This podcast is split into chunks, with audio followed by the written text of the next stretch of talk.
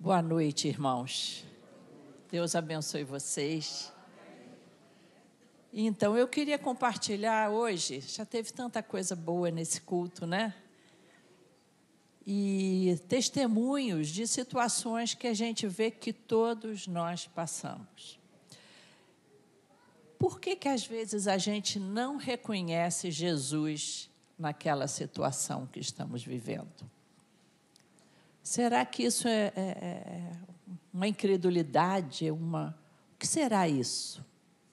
Mas o que nos conforta é saber que homens e mulheres que conviveram com Jesus também tiveram essas crises existenciais de fé que a gente de vez em quando tem.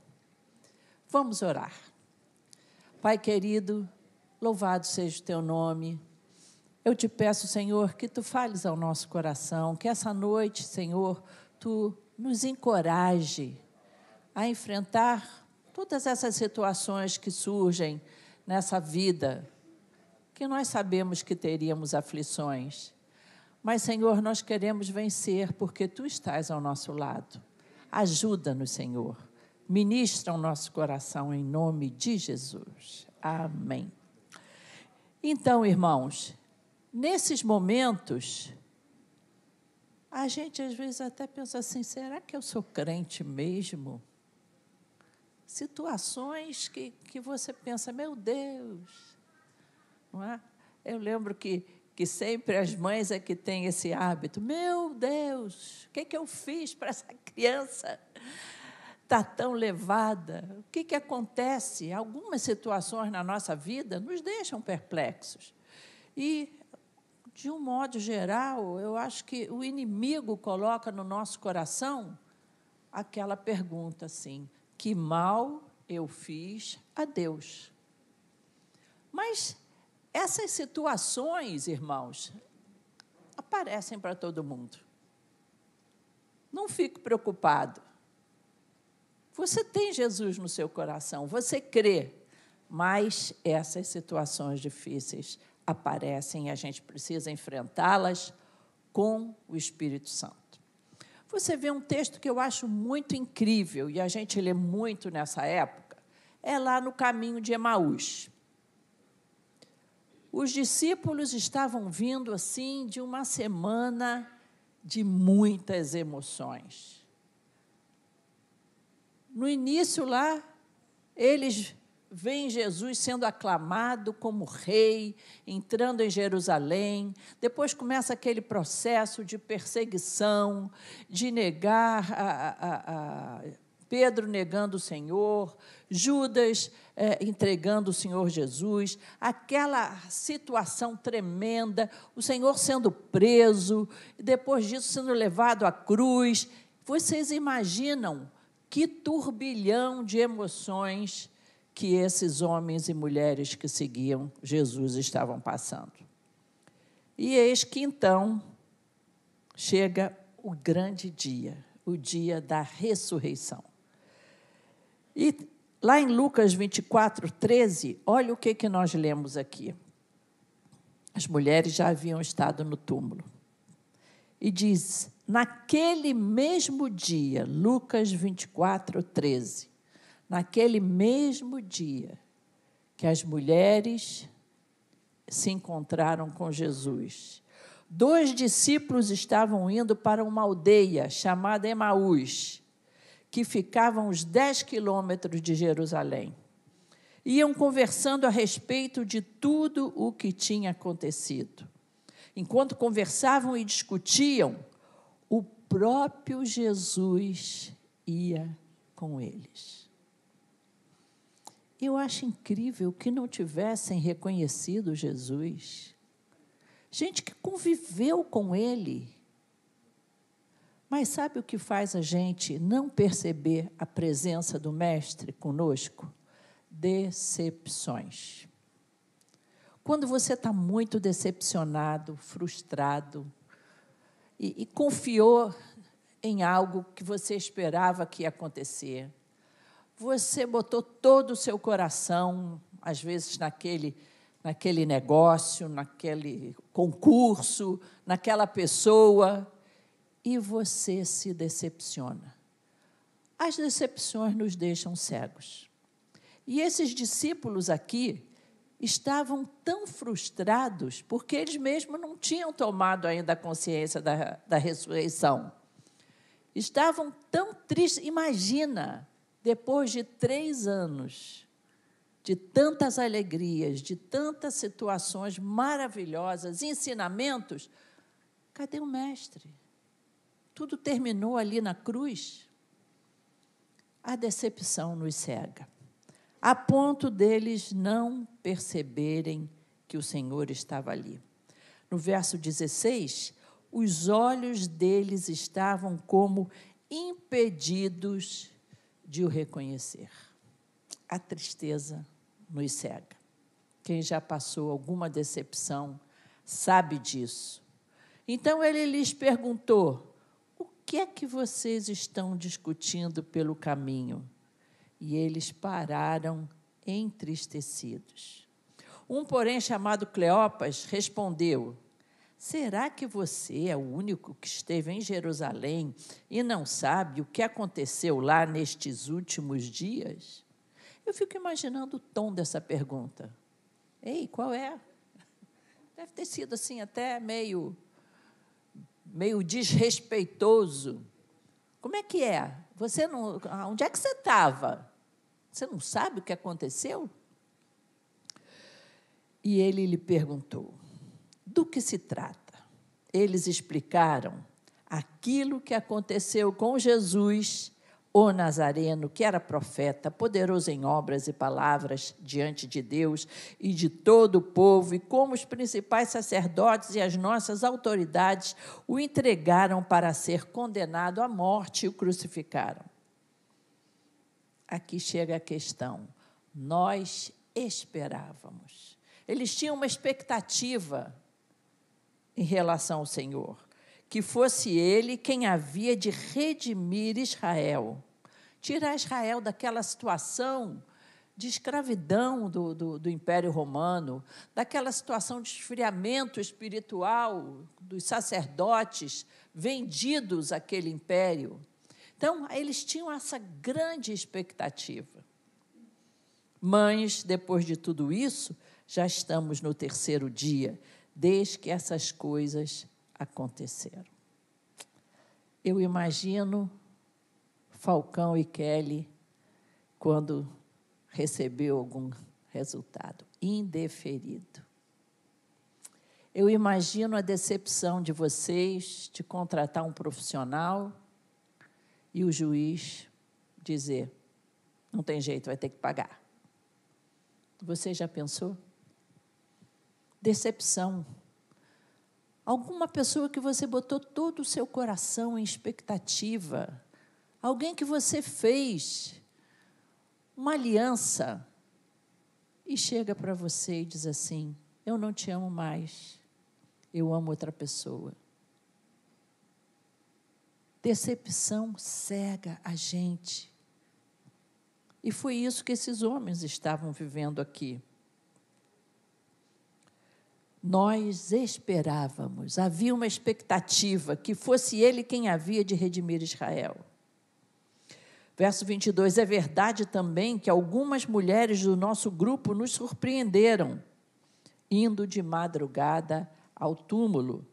E não achando o corpo de Jesus, voltaram dizendo que tinham tido uma visão de anjos, os quais afirmam que ele vive. Mas a tristeza e a decepção era tão grande que você se torna uma pessoa incrédula, que não crê.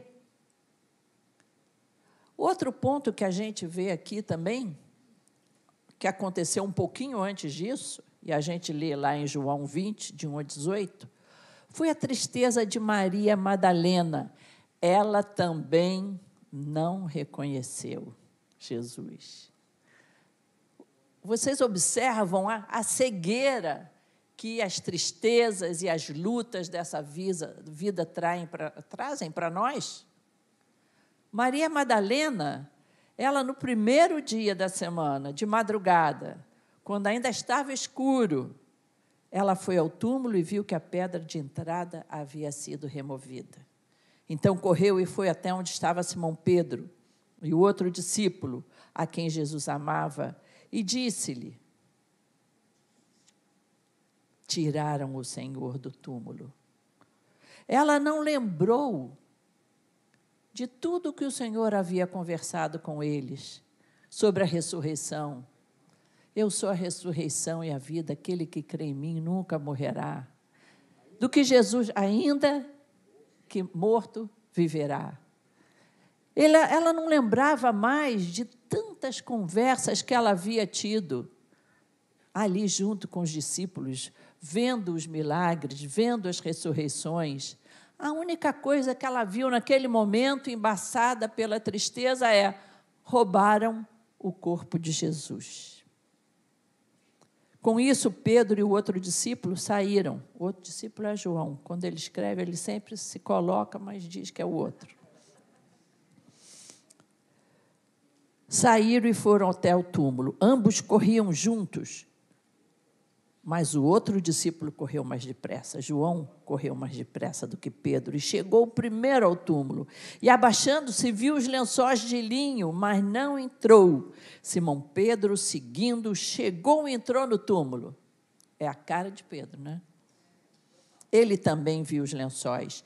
E o lenço que tinha estado sobre a cabeça de Jesus e que não estava com os lençóis, mães, mães enrolado num lugar à parte, então o outro discípulo que havia chegado primeiro ao túmulo também entrou, ele viu e creu. João creu, pois ainda não tinham compreendido a Escritura que era necessário que ele ressuscitasse dentre os mortos. E os discípulos voltaram outra vez para casa. Maria, no entanto, permanecia junto à entrada do túmulo, chorando. Enquanto chorava, abaixou-se e olhou para dentro do túmulo.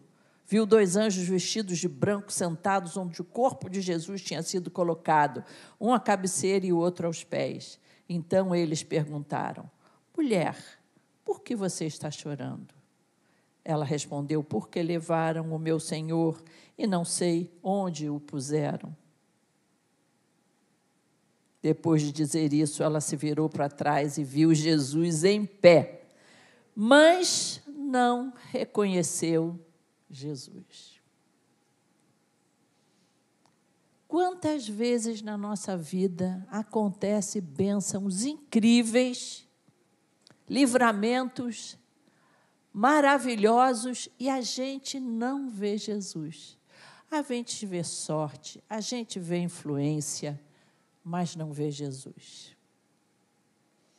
Falcão, aquele advogado ter sido aluno daquele desembargador, tu fala sério.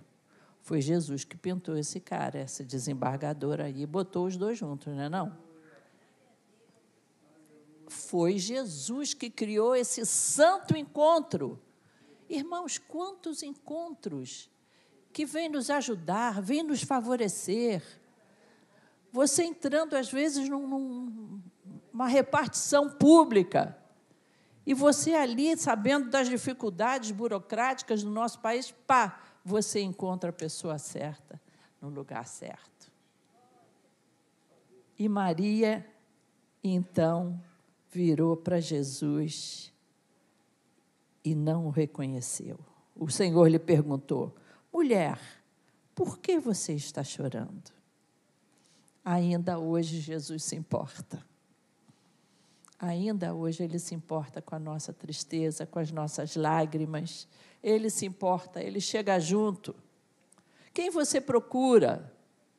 Ele sabia de tudo, ele sabe de tudo, mas conversar com o Senhor nos traz conforto. Ela, supondo que ele fosse o jardineiro, respondeu: Se o Senhor o tirou daqui, diga-me onde o colocou e eu levarei. Eu também acho que ela deve ter falado, dado uma bronquinha também. Não, não é? Começa, levou ele, me fala.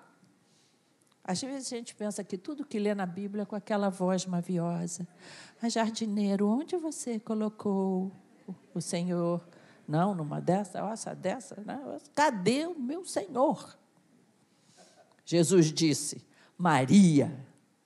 Ela, voltando-se, lhe disse em hebraico, Rabone, que quer dizer mestre. Jesus continuou, não me detenha. Eu tenho impressão que ela tentou segurar Jesus, porque ainda não subi para o meu Pai, mas vá até os meus irmãos e diga a eles: subo para o meu Pai e o Pai de vocês, para o meu Deus e o Deus de vocês. Então Maria Madalena foi e anunciou aos discípulos: Eu vi o Senhor. E contava que eles que Jesus lhe tinha dito estas coisas. Não deixe que as tristezas dessa vida tirem a visão do Mestre. Por mais triste que você estiver, creia que Ele está ao seu lado. Nós cantamos um hino ali que diz assim: Não me abalarei, do Senhor direi.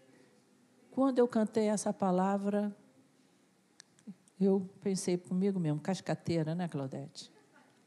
Tu está cantando uma mentira aí não me abalarei. A primeira coisa que tu faz é se abalar.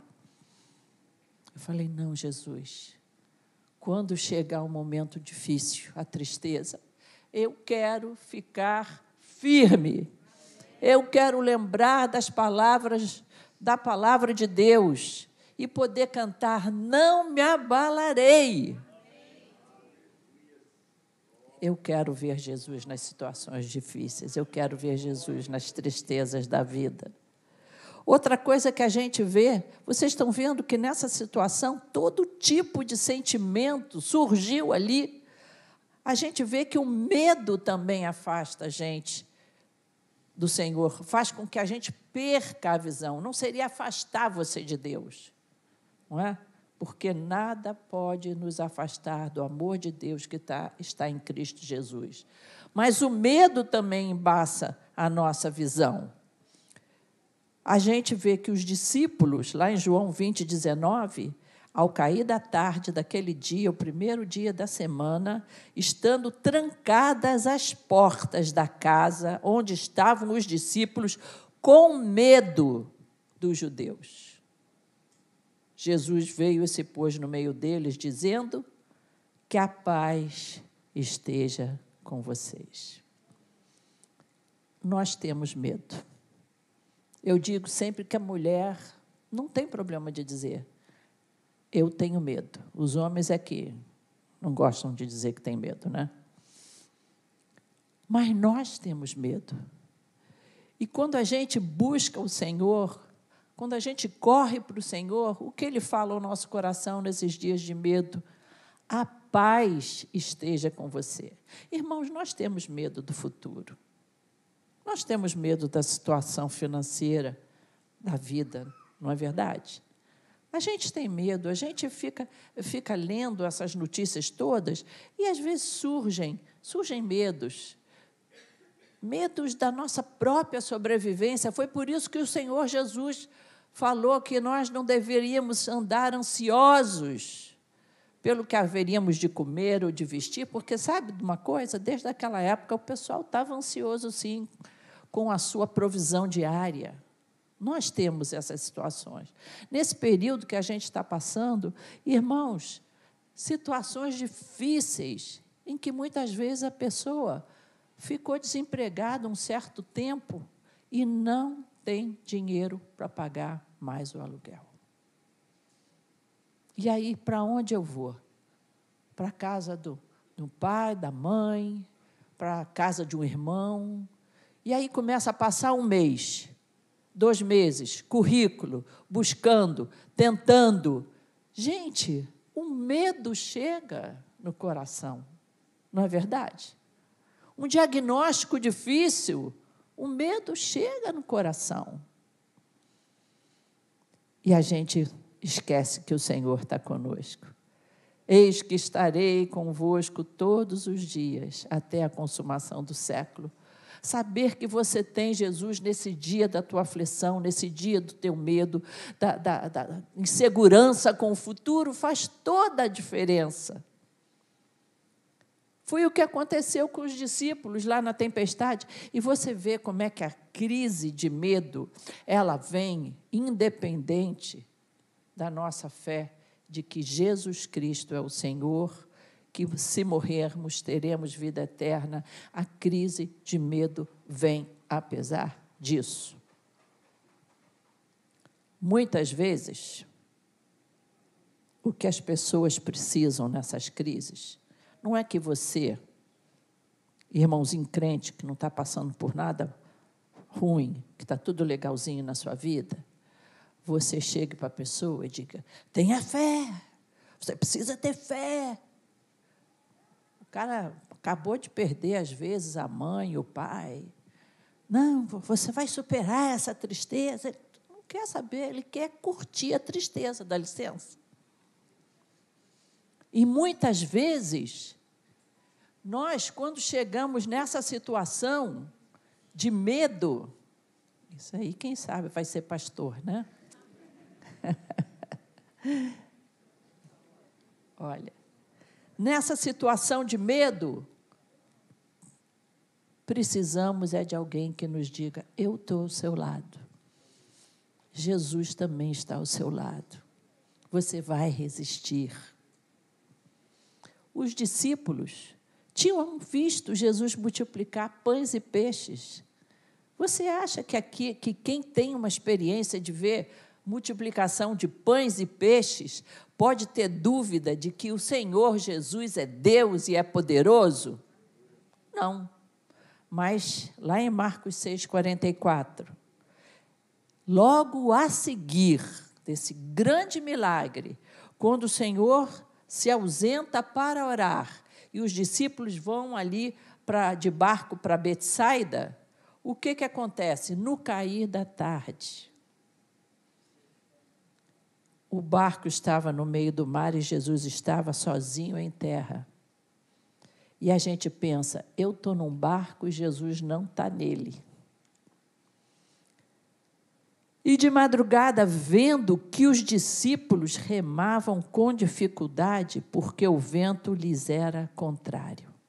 Jesus está orando. Mas eu fico pensando que Jesus, ele ora de olho aberto. É igual a mãe. Já notou? Quando a gente está aqui com criança na frente, orar pelo pacto, tu ora, mas tu não fecha os olhos, não, tu está só de olho. Eu que não sou mãe dessas crianças, eu fico olhando eles com medo de um cair ou do outro ir ali. Jesus é assim, o nosso Jesus, mesmo ali naquele momento de intimidade com Deus, ele estava pensando nos seus discípulos. Porque não cochila nem dorme o guarda de Israel. Aquele que te guarda não cochila. Ele está de olho em você. Por isso, não faz coisa errada, não, viu? Ele está de olho em você. E ele viu que os discípulos remavam com dificuldade. Não sei qual é a dificuldade que você pode estar passando hoje. O Senhor vê a sua dificuldade. E ele vê a sua dificuldade com especialização. Porque você sabe de uma coisa? Tem dificuldade que eu tenho, mas que você não tem. Cada um de nós é diferente. Tem coisa que dá medo para uns, mas não dá medo para outros. Tem outras situações que você tem o, o, o talento para resolver e você não tem. Glória a Deus pelos contadores. Se isso acontece comigo, Falcão, eu acho que eu ia ficar careca, de medo de dever os outros. Medo, de, dá um medo, né? Meu Deus. Mas ele nos vê com especialidade. Ele sabe quem é Pedro, ele sabe quem é João, ele sabe quem é Maria, e ele fica de olho naquilo que é a sua necessidade, a sua fraqueza. E ele então chegou diante deles, quando eles começaram ali a ficar realmente preocupados, o Senhor foi até eles. Porque, irmãos, nos momentos mais difíceis, falha, a, a gente tem dificuldade de ir ao Senhor. Pode parecer uma mensagem meio pouco animadora, mas eu queria te dizer que crente tem crise de fé. Pastor tem crise de fé. Nós temos as nossas crises, em que a gente pensa que está numa tempestade e que ele não se importa. Mas nessas situações em que a nossa fé entra em crise, ele vem até nós. Porque ele conhece o histórico da nossa fidelidade. Por isso que é importante a nossa fidelidade. Não deixe de vir à igreja quando você estiver triste ou estiver zangado. Chega e diz: Senhor, eu estou um bagaço hoje, mas eu estou aqui. Eu não estou em condição de louvar, porque eu estou triste, não vou ficar cantando. Mas, Senhor, aceita só o meu coração aqui. E Ele vai vir ao teu encontro. E Ele vai te abraçar. E Ele vai te é, é, animar com aquilo que é a sua capacidade de executar. Ele então, eles, vendo o mar andar sobre o mar, pensaram tratar-se de um fantasma, pois todos viram Jesus e ficaram apavorados. Mas Jesus imediatamente falou com eles e disse: Coragem, sou eu. Coragem. Não, não tenham medo, já não há perigo sou eu. Então subiu no barco para estar com eles, e o vento cessou, e ficaram totalmente perplexos. Tempestade. É difícil lembrar que Jesus está de olho, mas Ele está com você na sua tempestade, na sua dificuldade. Fica firme Outra situação, meus irmãos, que nos deixam cegos, a incredulidade. A incredulidade. Foi o que aconteceu com Tomé. O cenário era o seguinte: portas trancadas. João 20, 19. Todo mundo com medo.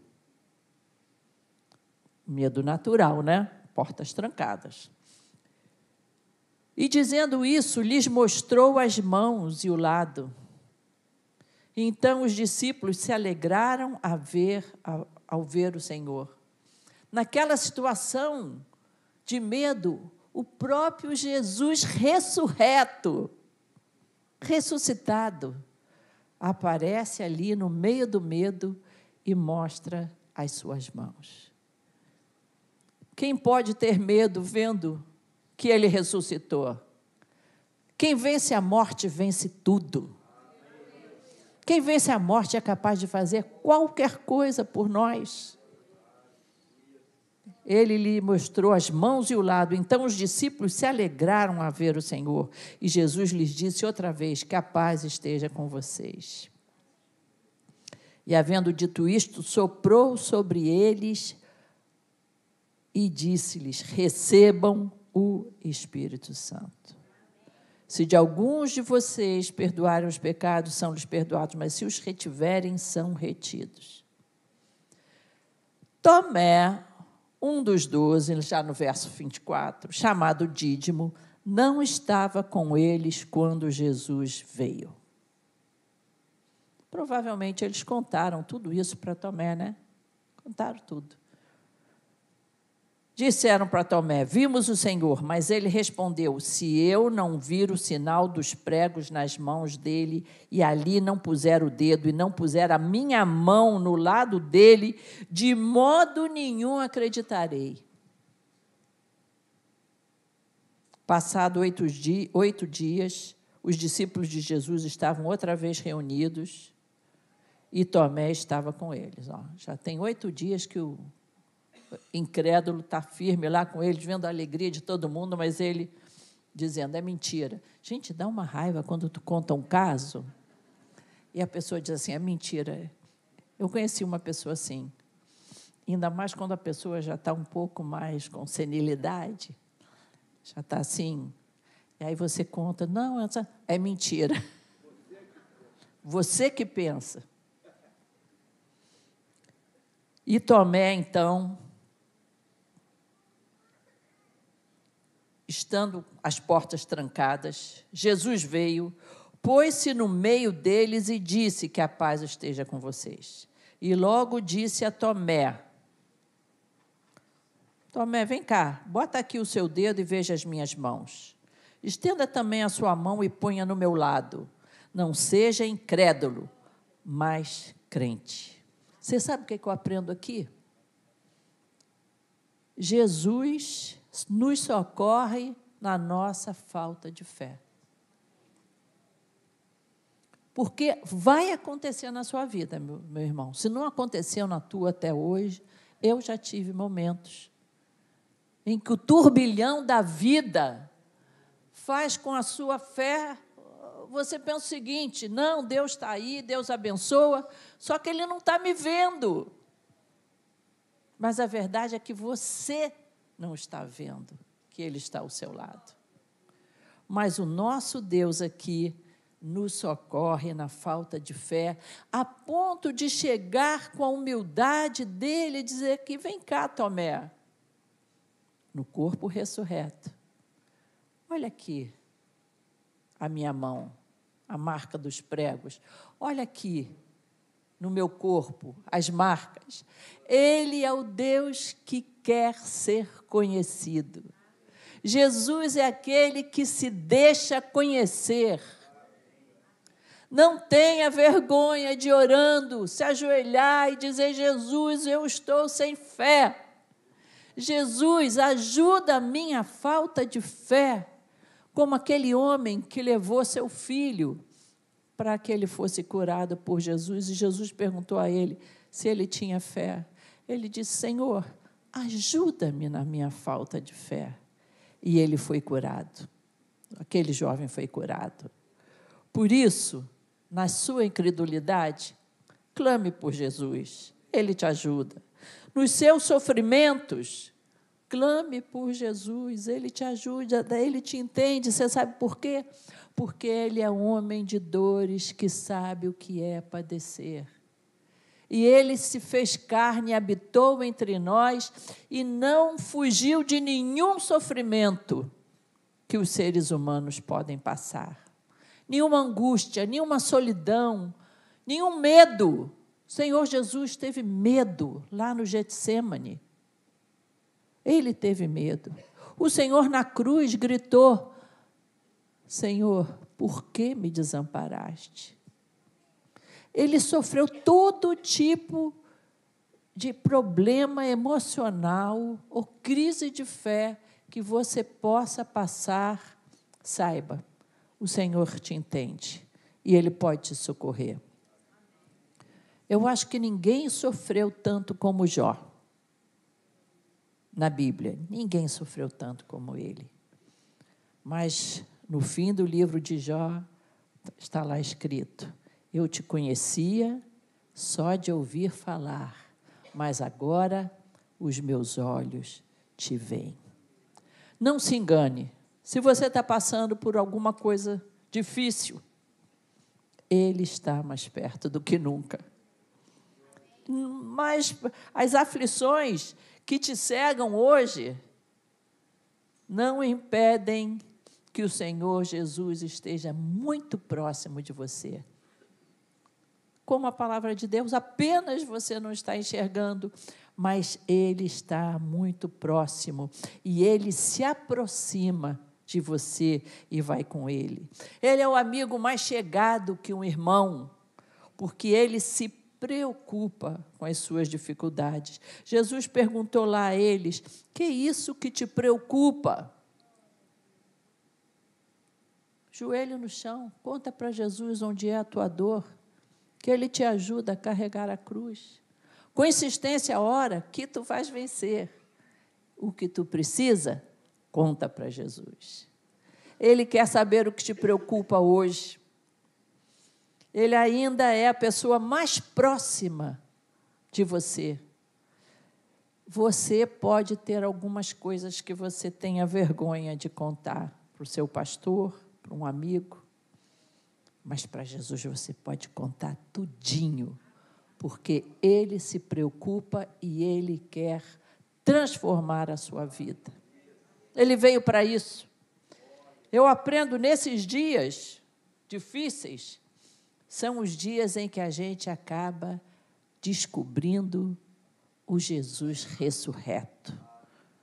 Porque há poder nesse Deus que não está morto, há poder nesse Jesus que ressuscitou.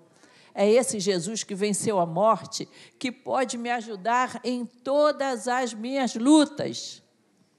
Ah, pastora, você tem fé para isso.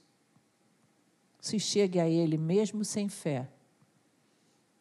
Se chegue a Ele em humildade, contando tudo que está entristecendo o teu coração.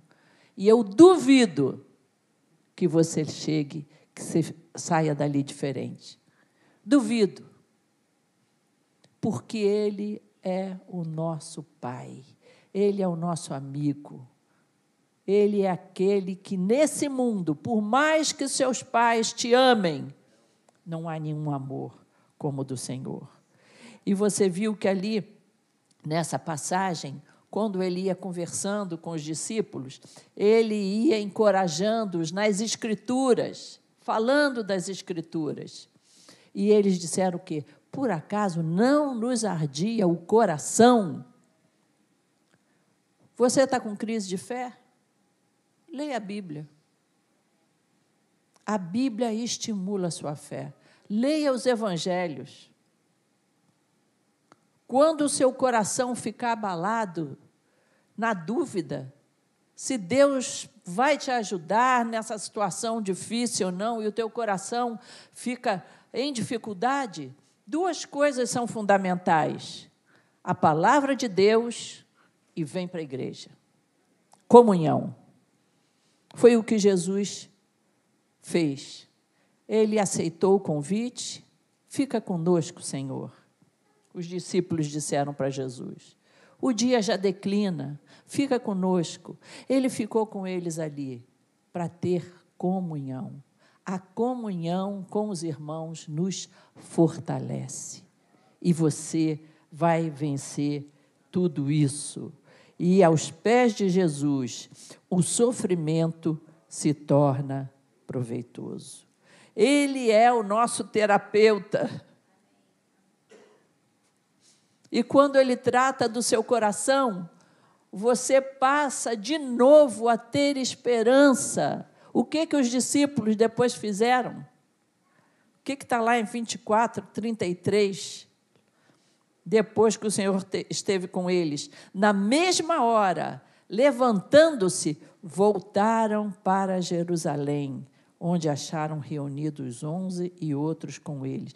Imediatamente eles buscaram comunhão, eles buscaram a retomada de vida, eles retornaram ao seu ministério, voltaram para somar. E daquele momento, gente, a igreja explodiu Logo depois, o Senhor seria levado aos céus e o Espírito Santo seria derramado sobre a igreja, porque eles estavam encorajados e curados nos seus sentimentos, nos seus medos, nas suas tristezas, pelo Jesus ressurreto e passaram a ter comunhão, serviço e testemunho. Hoje o Senhor espera que você faça esse convite para Ele, que Ele fez lá em Lucas, no verso 24. Fica conosco, Senhor. Já declinou o dia. É a hora mais triste de se encarar as perdas, à noite. Aquela hora em que você perde o sono. Aquela hora que você tem medo de acordar pela manhã e descobrir que está tudo do mesmo jeito. E já acorda ansioso. Nessas horas, chama o Senhor para ficar contigo. Fica conosco, Senhor. Abre meus olhos para te enxergar. Eu quero te ver o momento todo. Irmãos, perceber a presença de Jesus o tempo todo ao nosso lado é a maior vacina contra o pecado. Vai abençoar a sua fé, vai te fazer ter esperança, superar os medos, enfrentar tristezas, enfrentar decepções, mas também vai te dar temor de não entristecer o teu companheiro, o teu amigo chamado Jesus.